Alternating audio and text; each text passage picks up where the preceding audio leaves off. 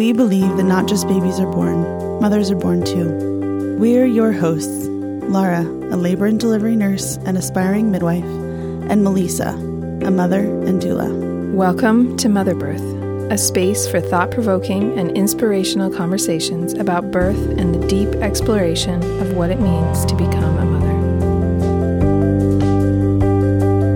In this episode, Lara and I get into the nitty gritty of birth why you'd want one, how detailed you want to be, and how it can be a tool for building relationships instead of creating conflict and confrontation. We talk about the different components of a birth plan and how to get your care provider on the same page.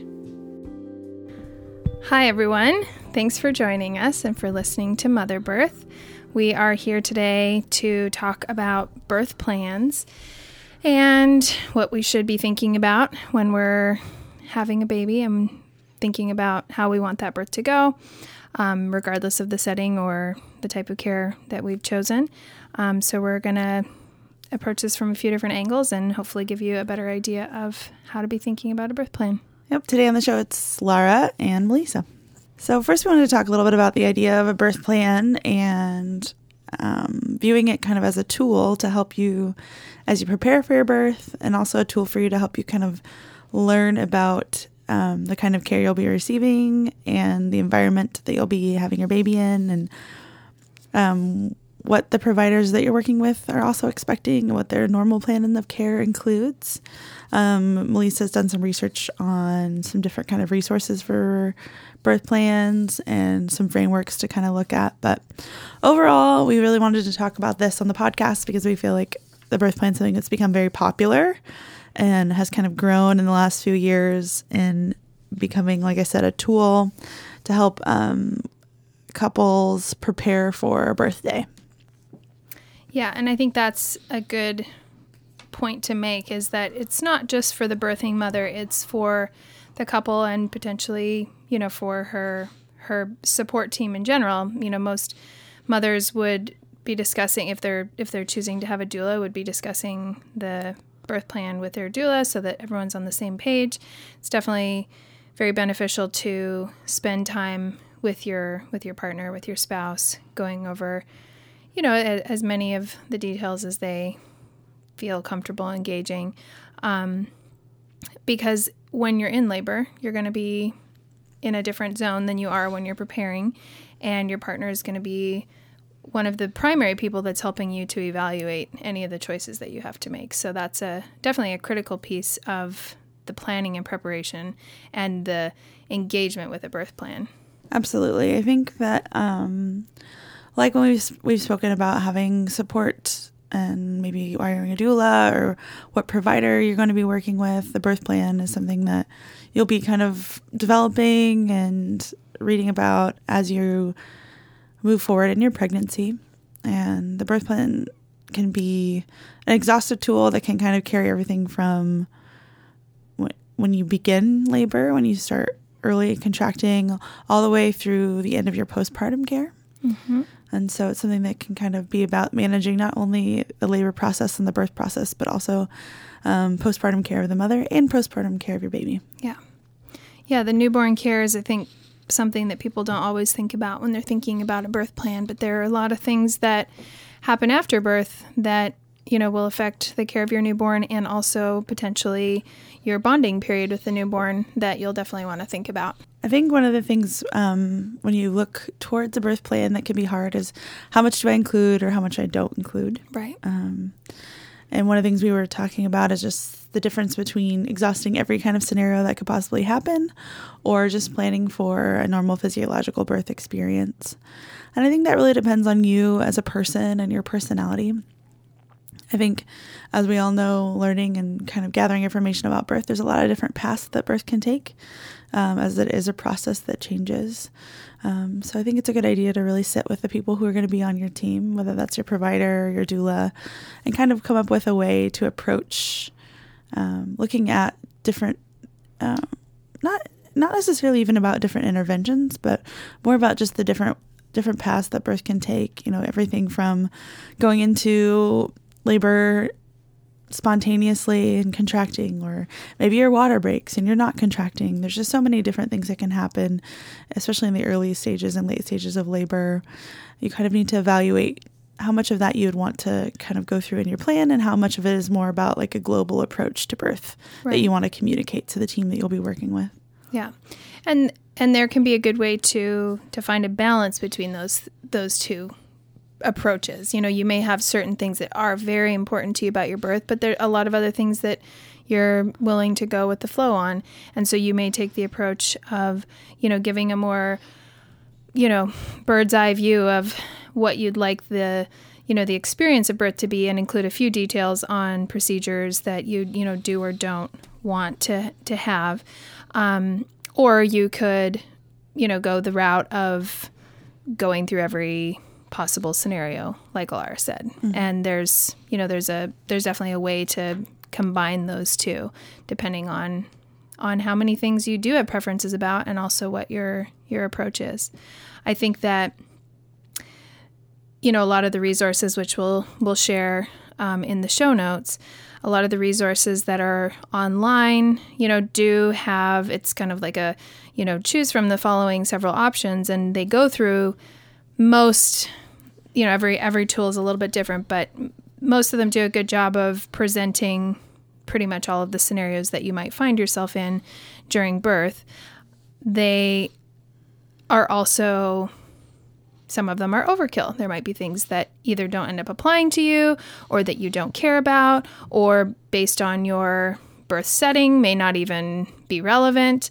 Um, one thing that I will say along those lines is that sometimes mothers say, well, you know, I'm planning an out of hospital birth and I've had a lot of conversations with my care provider and I know what their, you know, their model of care is and I don't think I need to worry too much about the details. The truth is is that you may still even in those scenarios be faced with decisions that you weren't expecting. And you may as unlikely as it is, be in a situation where you end up with a hospital transfer and suddenly not only are you overwhelmed and potentially frightened because of you know the circumstances of what's going on in labor but now you're going to be faced with all kinds of decisions that you didn't take the time to you know to process and to think about in advance and you will most likely not have the time, even if you did think about them, to be able to convey those in any kind of coherent way to the hospital staff. So, you know, in an emergency situation, a lot of the items on a birth plan aren't going to apply anyways, but some of them still will. You'll still have choices about you know how there are certain choices you can make even about how a cesarean goes then and certainly about newborn care and you know all of those things so i think having a contingency plan or you know what some people call a transfer birth plan is a is a really good idea even though you know say it may seem counterproductive to the concept of positive thinking. Um, i would say it's far better to be planned in that scenario or to be prepared in that scenario um, and to be able to relieve at least one component of the anxiety and you know sense of overwhelm that you may be feeling in that situation by thinking about those things in advance and giving your partner the tools to be able to again if it's an emergency situation you're probably not going to be you know thinking very rationally or coherently. Your partner is probably going to be overwhelmed as well but he's going to be the you know the one that's able to you know to evaluate some of the choices that you may still have and be able to have a framework from which to do that yeah, and sometimes I think about when I think about a birth plan, I think about something like going on a backpacking trip or going camping. There's just a lot of forethought. There's a lot of organization. There's a lot of list making. There's a lot of kind of steps you go through planning on everything going well. Nobody wants to go on a camping trip or a backpacking trip and there's bad weather. So you plan for an entire trip and there's good weather. And then a smart or experienced camper might tell you to also plan what would happen if we were mid trip yeah. and and the weather turned bad. What would we do? And so I think in some ways that's kind of how things can go with birth. I think most of your energy and most of your time should be planning for that trip with great weather where things right. go well and then kind of finding out in, in, your own level of comfort and that of your partner like how much do we want to plan for bad weather. Right. And you know for no other reason that metaphor works well for me because it's something that sometimes you can't control. You can't mm-hmm. control the weather. Sometimes you can't control changes in your plan and changes in, in ways things can go with your birth. And so focusing on that in a way that, that makes you guys both comfortable and prepared is really what's important. I don't think that being having the most exhaustive detailed birth plan is in any way going to improve or change your outcome. Um, but it's all about the comfort level that it brings to you in that process and the confidence yeah. that it brings to you in that process. And, and I think, oh, and like Melissa said, for some people that might be to to not have much of a plan. To, right. Maybe the plan is that I've spent so much time and so much consideration choosing the provider, the setting, and my support that I actually trust them to make those changes for me to kind of fare that bad weather with me and for me yeah and that is that's a plan and that's a great plan especially if that's based on confidence yeah that's that what have. i was going to say is that confidence does affect outcomes because of you know a laboring woman who is confident in herself and in the choices that she's faced with is is going to mm-hmm. you know she's just going to emotionally and mentally cope better she's going to be able to um, you know it, it, her ability to cope will affect her ability to progress. And even if she's faced with certain interventions that you know maybe she hadn't planned on um, those things can still contribute positively towards you know her, her progress and towards you know like you talked about a, a you know a, a normal physiological labor. And i think that when you know when ultimately labor can be overwhelming no matter mm-hmm. what and i think what we're talking about is just the the reduction if not elimination of one aspect of the things that you're going to have to think about mm-hmm. and you know coming back to coming back to the part about the partner and you know that involvement i think so much of it has to do with it's not just about a birth plan of course you give a copy to you know your care providers to the hospital staff to whoever is going to be involved and that's obviously one of the benefits and one of the purposes of a birth plan is so that they know please you know please don't do this without my consent or you know make mm-hmm. let's make sure we talk about this before this happens those kinds of things but in my experience, a, a, possibly even more primary benefit is that it allows you to think through those things in advance mm-hmm. so that you know both what you prefer and also if things don't go how you planned what the alternatives are going to be and and like how you're going to be able to cope with a change in plans if that needs to happen. I mean, the truth of the matter is is that if you're in the middle of labor and you haven't thought about, you know, whether you want pitocin augmentation for, you know, slow progress, you're going to be like, I don't effing know, like my back hurts. Yeah. you're not going to yeah, yeah. you're not to be capable even of pr- like not only making a decision but but processing that in any valuable way. Mm-hmm. I think that um, that kind of brings us to something we are thinking about talking about. Where ta- we talk a lot about things that we don't want. I think a lot mm-hmm. of people focus on the things that they don't want in labor, especially if you are coming from a perspective where you feel like, I want to have low intervention birth. I want to have um, an know, unmedicated an unmedicated birth. birth, or I want to not have any kind of augmentation in my birth. And so I think that sometimes even if you read about birth plans there's a lot of focus on i don't want this i don't want mm-hmm. that and i don't want this and i don't want that. And you know just from my experience working in the hospital kind of receiving birth plans i get a lot of that. I think i get a lot of people who think that because maybe they're in maybe because they're in the hospital or maybe because they're not sure what what that environment will be like or what the culture is there they want to make sure that they're defending themselves from us Right. Is so a birth plan can become a wall or a defense system where it's like this is what I want and this is what you want me to do and these things are opposing. I think it's it's really valuable um, as a person who kind of receives people who have plans to really talk through with people and and figure out what people really do want. Mm-hmm. So if if what you don't want is augmentation, if what you don't want is intervention, if you don't want is to be offered pain medication, if you don't want to, you know, be monitored all the time or whatever component of your birth plan you you don't want i my my job i think and my responsibility is to figure out what you do really want so in all of those things on the other side is something that you do want which is you want to be mobile you want to progress yeah. naturally you want to let your body do what it's made to do. You want to basically have the freedom to labor. Um, and so I think that that's really important to find some language in that in your birth plan and and find what like Melissa was saying earlier like what is really important to you.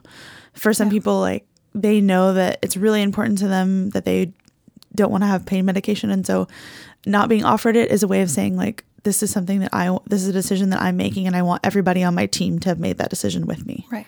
So instead of just saying like I don't want you to offer me pain medicine and I don't want to be asked about my pain, you can say, you know, this is this is something that I want and so what I want is for you to help me do that in any right. way you can.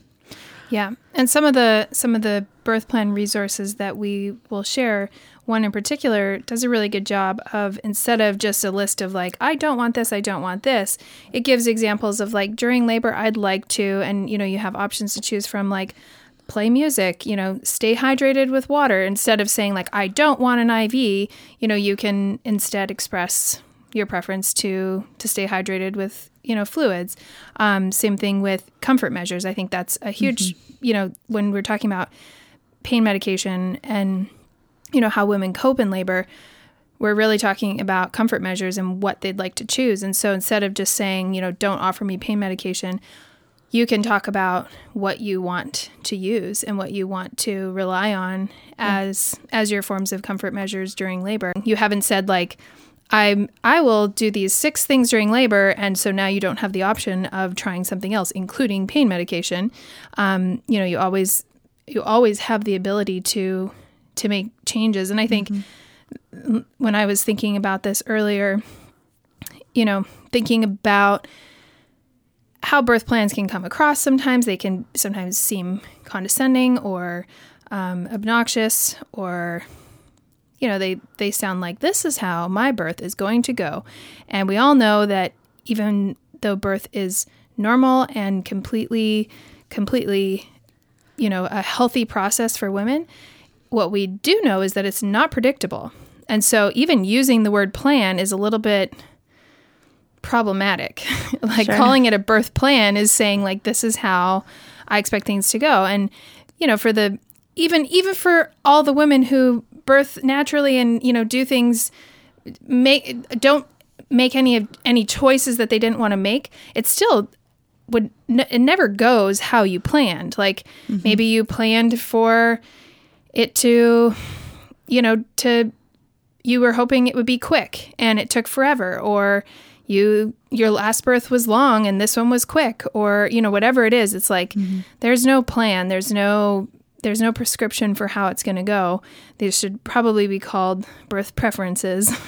and I do think that, that there is that. I think that I've, I've gotten plenty of plans that have come across, and you know, it's Laura and Melissa's ideas about labor or yeah. wishes or preferences, like you said. Yeah. And I think that that kind of opens your hand a little bit with it, and I think that that's kind of something that can be really difficult for people who do make plans mm-hmm. is just because you've made a plan and you know exactly what you would want, it doesn't mean that you should kind of you should close your mind to other possibilities. And right. I think that that that kind of ties into something we would definitely want to talk about, which is like developing a plan and giving that plan to someone. Mm. I think as far as components of a birth plan, a lot of what we've kind of already mentioned ties into a few uh, aspects. I think in early labor, the beginning of labor, I think a component of the birth plan is could be when you want to begin to be kind of supervised in labor mm-hmm. or be attended to, I guess. You know, if that's an out of hospital context, when would you want to be checked out by a midwife? Um, if it's an in hospital context, when would you want to go in to be evaluated? Yeah. Um, and a lot of that, again, you'd want to discuss with your provider and kind of find out what, what they would tell you. And I think as far as a plan, what that is, is, you know, once you've agreed with your provider what that early labor piece looks like, you need to decide for you how much labor you want to do on your own at home. Mm-hmm. Um, at least in the context of the hospital, to be evaluated for labor, that means they're going to check your cervix and kind of see how far you have been dilated with the contractions that you're having. Um, and on that scale, they're going to evaluate whether or not they think you would be a candidate for staying in the hospital yeah. or being sent home. So I think that's a, that's a piece of birth like the early part of your birth plan is is when you would want to be evaluated. Yeah. I think backing up even just a little bit before that, a birth plan should include, you know, without like this is not like a an essay about yourself, but some information about yourself. I think it should include any of the fears or concerns that you have about this birth, um, potentially some information about your history that, you know, in a hospital setting, nurses, for example, may not know. Um, your, you know, your your doctor or midwife is likely to know your history and and all of these things, but there may be other people present that wouldn't.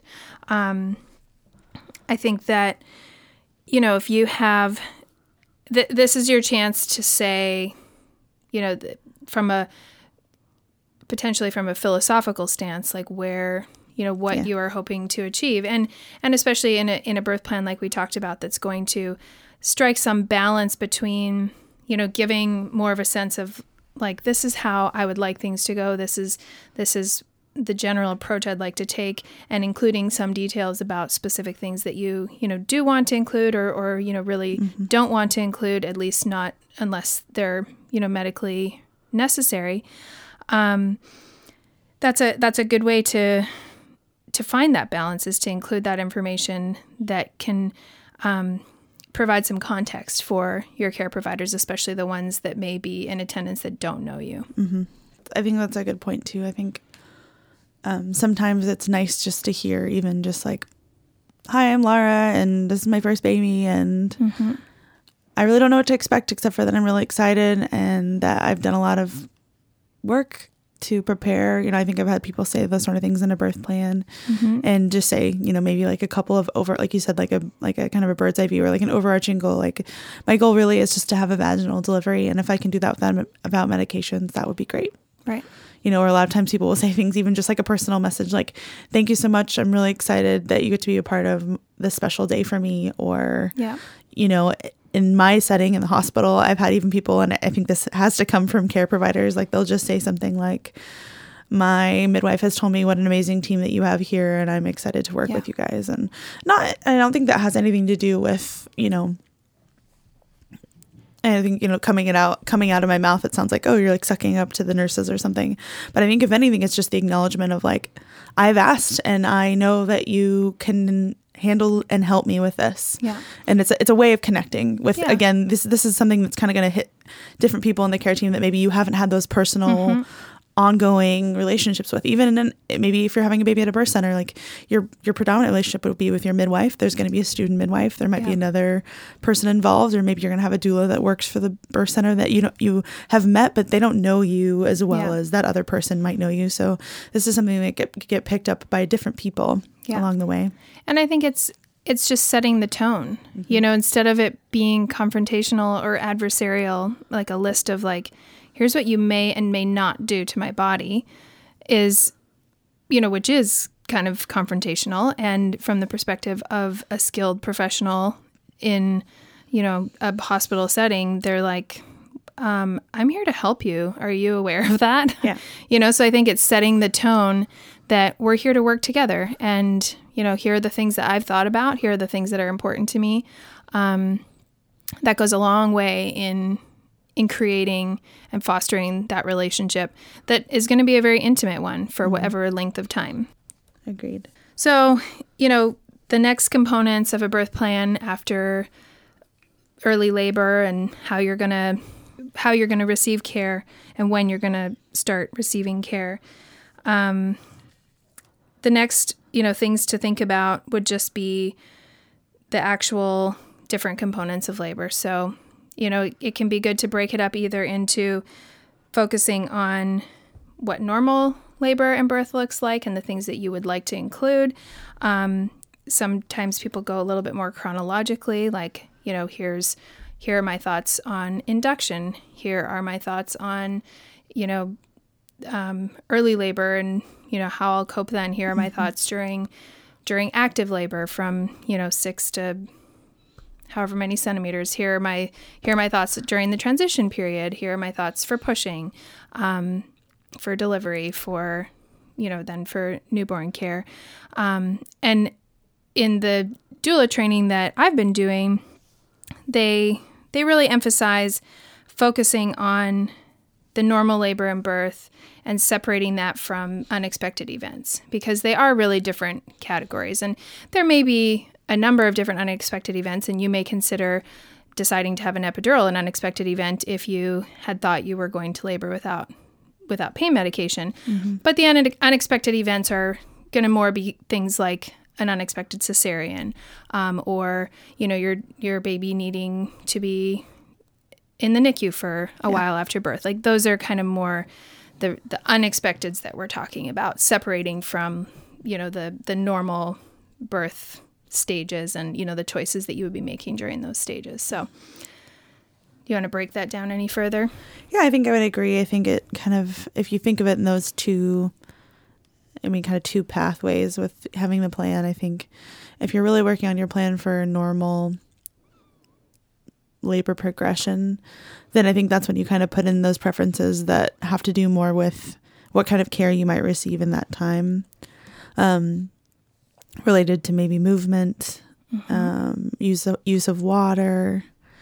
Um, you know, if you're in the hospital setting, monitoring yeah. um, would be something that would need to be addressed. And I think that those are the things that we kind of mentioned earlier, checking in with your provider about kind of what a normal standard of care would be. Yeah. And that's easy to kind of utilize an appointment um, as you kind of progress in your pregnancy and just say, you know, next time I really want to talk about some stuff with the birth plan. Almost all, you know, we live in the Pacific Northwest, so I understand that that's something that is maybe more present here. Almost all providers are familiar with, if if wouldn't be able i think they would also be able to provide you with some sort of birth plan or outline yeah. that they've used in their practice um, and i think i think it's something that it's good to ask for like i said to say like next time i'd really like to talk about um, i'm you know working on my work my birth plan i'd really like to talk to you about like what what are some normal things that yeah. you know maybe I would not not necessarily on whether or not you'd want to include them, but kind of so you get an idea where their perspective is on some stuff. Yeah. I mean, I always think about monitoring because it's a huge part of my job as a labor and delivery nurse. There's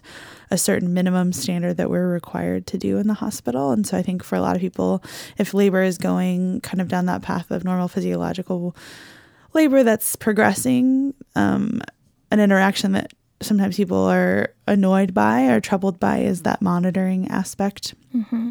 and what that's required as far as kind of interrupting those other things we were talking about movement use of water yeah um, and so i think that it's good to kind of understand what that piece would look like in that normal um, plan. You know, most hospitals now have intermittent monitoring policies, which means you don't have to be on the monitor all the time. Yeah. And again, when I refer to monitor, I'm talking about monitoring contractions and the fetal heart rate.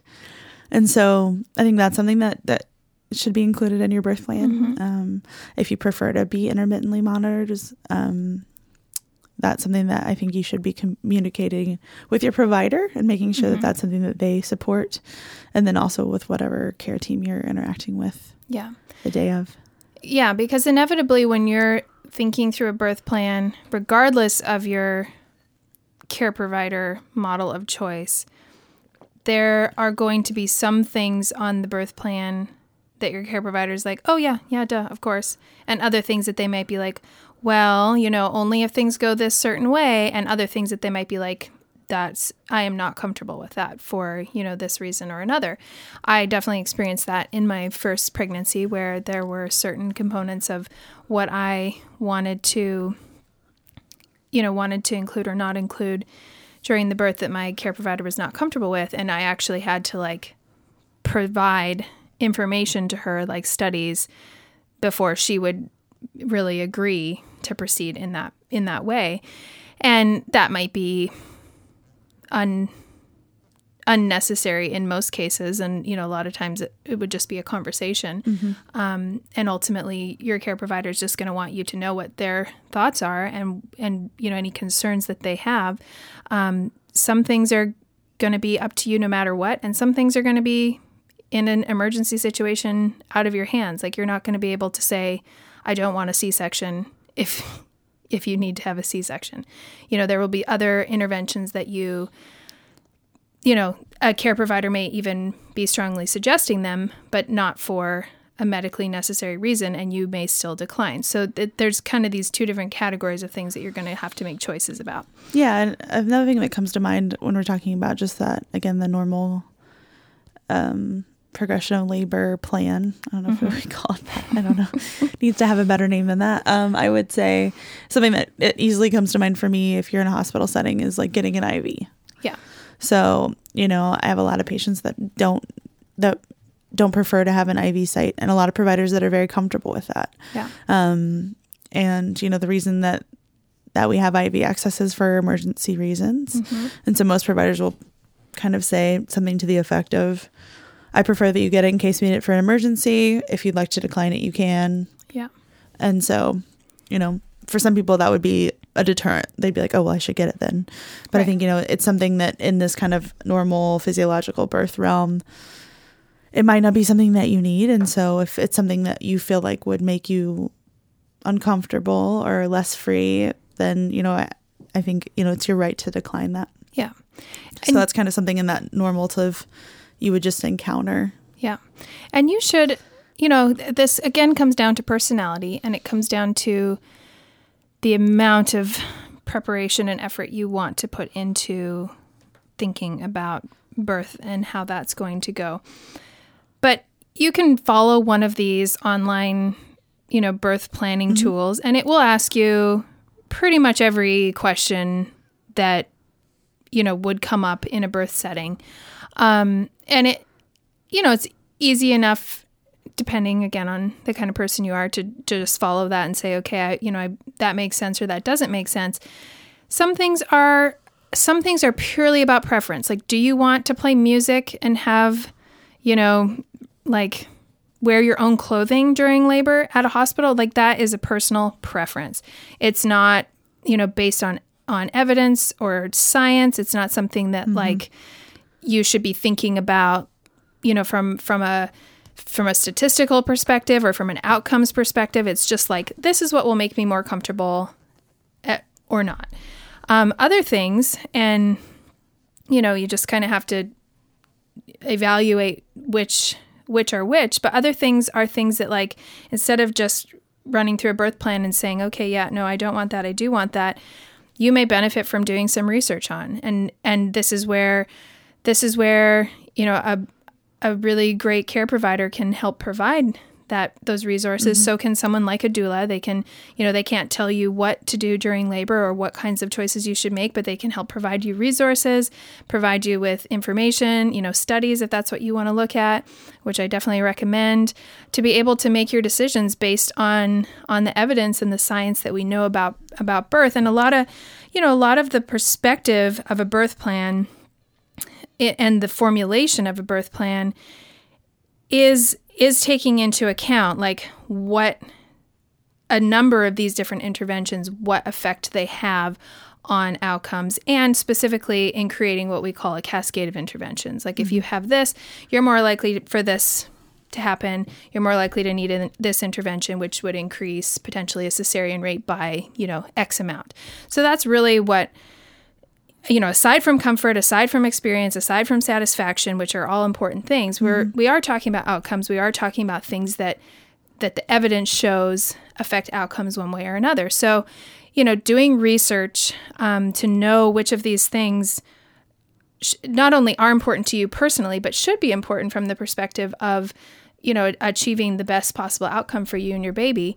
That is an important and very valuable way to look at a birth plan. So all of that to say, I would definitely recommend as you're using a tool to go through, you know, here are the different kinds of things that I might might be faced with during birth, you know, to take the time to do some research on those things to know why this is even why this choice would even matter. Like right. does it matter if I tear or if they cut me? Like what's really the difference? Well, there are really differences and it there, you know, there are reasons backed by research that show why, you know, you may want to decline an episiotomy. So right. that's you know that that's the other component of of a birth plan or a birth preferences list. no, and I think that that kind of ties into thinking about the the alternative pathway. So, you know, kind of going back to that essential thing like you said, the fears, concerns or philosophy. Mm-hmm. So, what if from the very beginning of that. So my my philosophy is that I'm going to go into normal physiological spontaneous birth. So Now we're kind of diverting from that normal preferences to if, if things have an altered pathway. So, say I don't go into normal physiological spontaneous birth and I'm 41 weeks and now my midwife wants me to be induced. Right. So now I'm I'm on this other pathway of a plan that is going to involve interventions. Yeah. So I think you know if we go back even to that idea of like what's another way that that could be changed? What if you have to change care providers? What mm-hmm. if you know you were planning on having an out of hospital birth and now you're going to have to go to the hospital. Yeah. And now you have a new provider, maybe a new aesthetic, maybe a new environment, maybe a new team. Yeah. And so kind of coming up with ideas of what's important in that for you. For some people, something we haven't talked about yet is a preference of maybe even gender of provider. Maybe you are mm. only comfortable with having a female provider. That's a, that is something that would be great to include on your birth plan and great to discuss with your provider into your pregnancy. If you're seeing a group of mixed midwives or OBGYNs, there could be male practitioners that are part of that. Yeah. And for some women, that would be very stressful for them or traumatic or yeah. uncomfortable. So I think that's like a very kind of waste of those early ideas that are very important about the philosophy of my birth. It might be a philosophy that you want a female attended birth, and that's yeah. okay. And you have the right to ask for that and to advocate for that. And that's something that should be included in this sort of thought train yeah. and discussion. So again, if you're kind of having to switch the team that you're planning on, that would be something to consider. Mm-hmm. If you're having to switch your setting and having to switch the team of providers that you're working with, obviously that those are some other shifts. Yeah.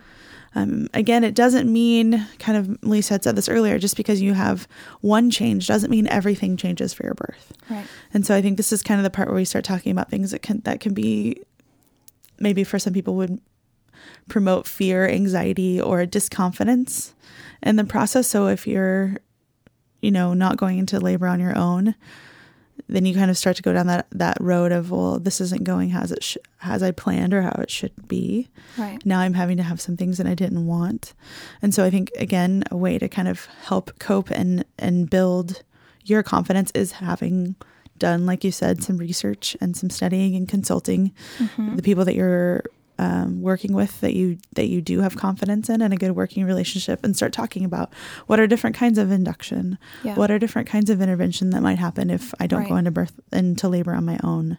Yeah. Or what if i go into labor on my own and it stalls out? Or yeah. what if uh, my water breaks and i don't start contracting? Right. What what would you do then? Like this is when you right. say that to your midwife or your doctor you say well what would you do then? Yeah Okay, so you'll have to wait for next week to hear the rest of our conversation. We're going to talk about the rest of the components of a birth plan, as well as a really useful set of questions you can use to evaluate birth options and the decisions you might have to make if things don't go according to plan. Thanks for listening to Mother Birth today. If you want to be a bigger part of our community, you can follow us on Instagram at motherbirth.co or connect with us on Facebook, where we have all kinds of behind the scenes stuff going on. Also, don't forget to subscribe to the show and rate us in iTunes, which allows other people to find us and helps the show to grow. I think it goes without saying, but Mother Birth is a personal podcast created by Laura and Lisa. It's intended as general information. It doesn't constitute or substitute medical advice of any kind. You should always consult with your primary care provider with respect to your medical care if you're pregnant, planning on becoming pregnant, or in the postpartum period.